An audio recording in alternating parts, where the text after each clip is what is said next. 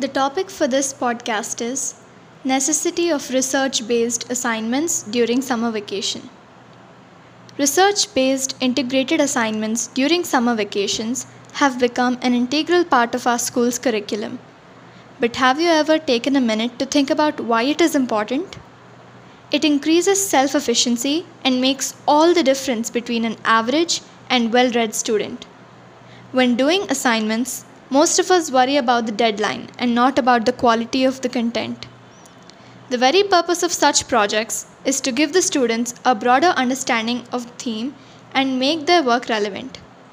It is a foolproof way of making sure the students have grasped the concept well instead of by hearting it. The moment we realize that, our priorities change. It is no longer about the deadline, but about providing fact based information. It becomes a very regular task in approaching ages and necessary in life. It develops skills and learning with professional support. Any data we obtain will be backed with fact and evidence. This is why it must be embedded into all students before they move on to higher and more challenging phases of education. This is Srinidhi from class 10P. Thank you.